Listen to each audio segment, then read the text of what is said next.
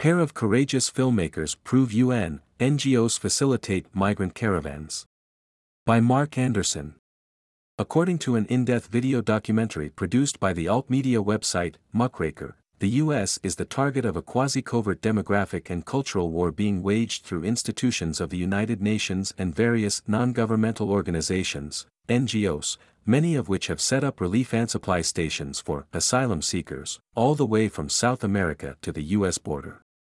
Signs bearing the insignia of the UN's International Organization for Migration, IOM, UNICEF, Doctors Without Borders, and even the European Union, among several others, are common near them.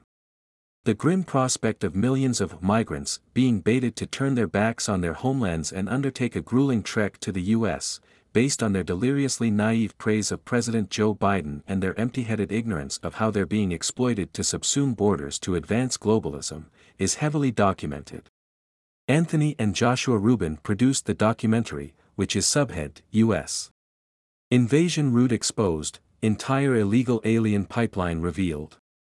The two brothers, cameras in tow, embedded themselves with thousands of migrants, starting from a major embarkation point in Quito, Ecuador, to the vicinity of Matamoros, Mexico across from the Brownsville, Texas port of entry. The brothers ended up east of Matamoros in an area of Mexico across from Boca Chica, Texas, the home of Elon Musk's newest SpaceX operation, before being kidnapped by cartels. As explained by Anthony near the end of the 40-minute expose, he and his brother thought they might be executed while in captivity. But cartel members instead smashed their electronic gear into tiny pieces, tried to wring money out of them, and sent them back to United States. An engineered plan. What led up to that ordeal is mind-blowing. The willingness of the Rubin brothers to brave the elements, become part of what coalesced into a large caravan and documented, while trudging through the thick, muddy, snake-infested and quite dangerous jungles of the Darien Gap between Colombia and Panama, has given the world a clearer than ever look at the fact that the border crisis is a not a spontaneous humanitarian movement wherein people, on their own initiative and solely on their own schedule and dreams, are simply seeking a better life. The Rubins took the shortest, two to three days, of three routes through the gap and still almost developed trench foot, which can lead to amputation. The other two routes take four to five days. Some of the migrants inevitably die on this perilous journey. Even so, as the Rubin brothers learned, these illegals, who are rarely if ever confronted in a serious way by border authorities across the Western Hemisphere, will camp for the night mired in their own feces, urine, and various refuse from food packaging and other garbage while crossing the gap. Things aren't much better outside the Darien Gap. This is their trail of tears, Anthony states. In Quito and in parts of nearby Colombia, some hotels are typically full of young Chinese adults, primarily military-age men. Some hotel literature includes notations and signs in Chinese. There are also Indians, apparent Syrians, Cubans, Venezuelans, and others from throughout Latin America and beyond. A town that serves as a staging area to enter the Darien Gap sees so many of these northbound nomads that much of the economy is now dependent on them. Stickers that promote the IOM as a major organizer of such operations are common.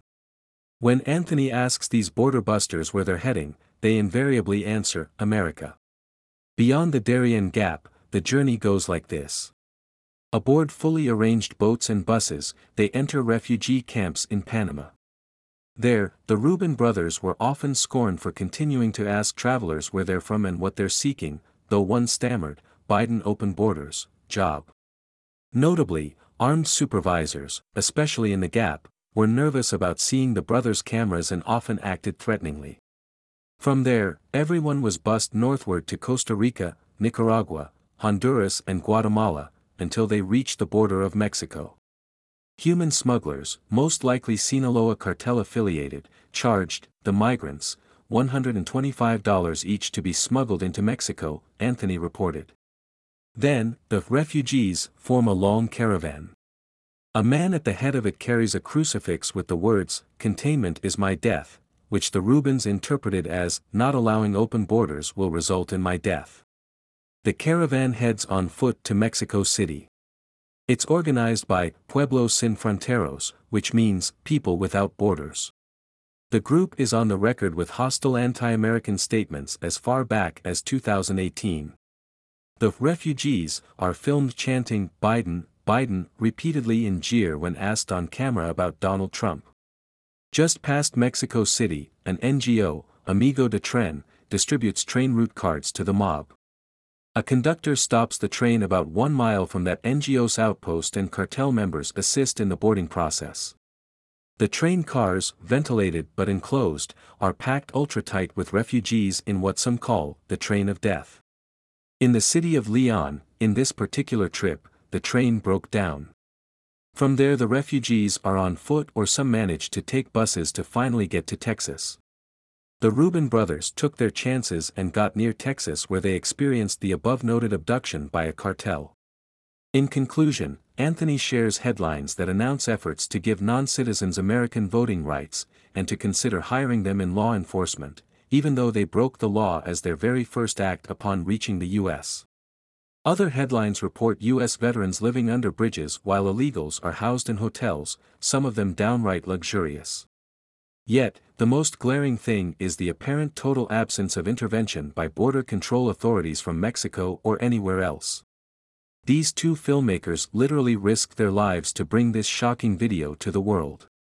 It needs to be viewed by every member of Congress. To view the video for yourself, visit www.muckraker.com.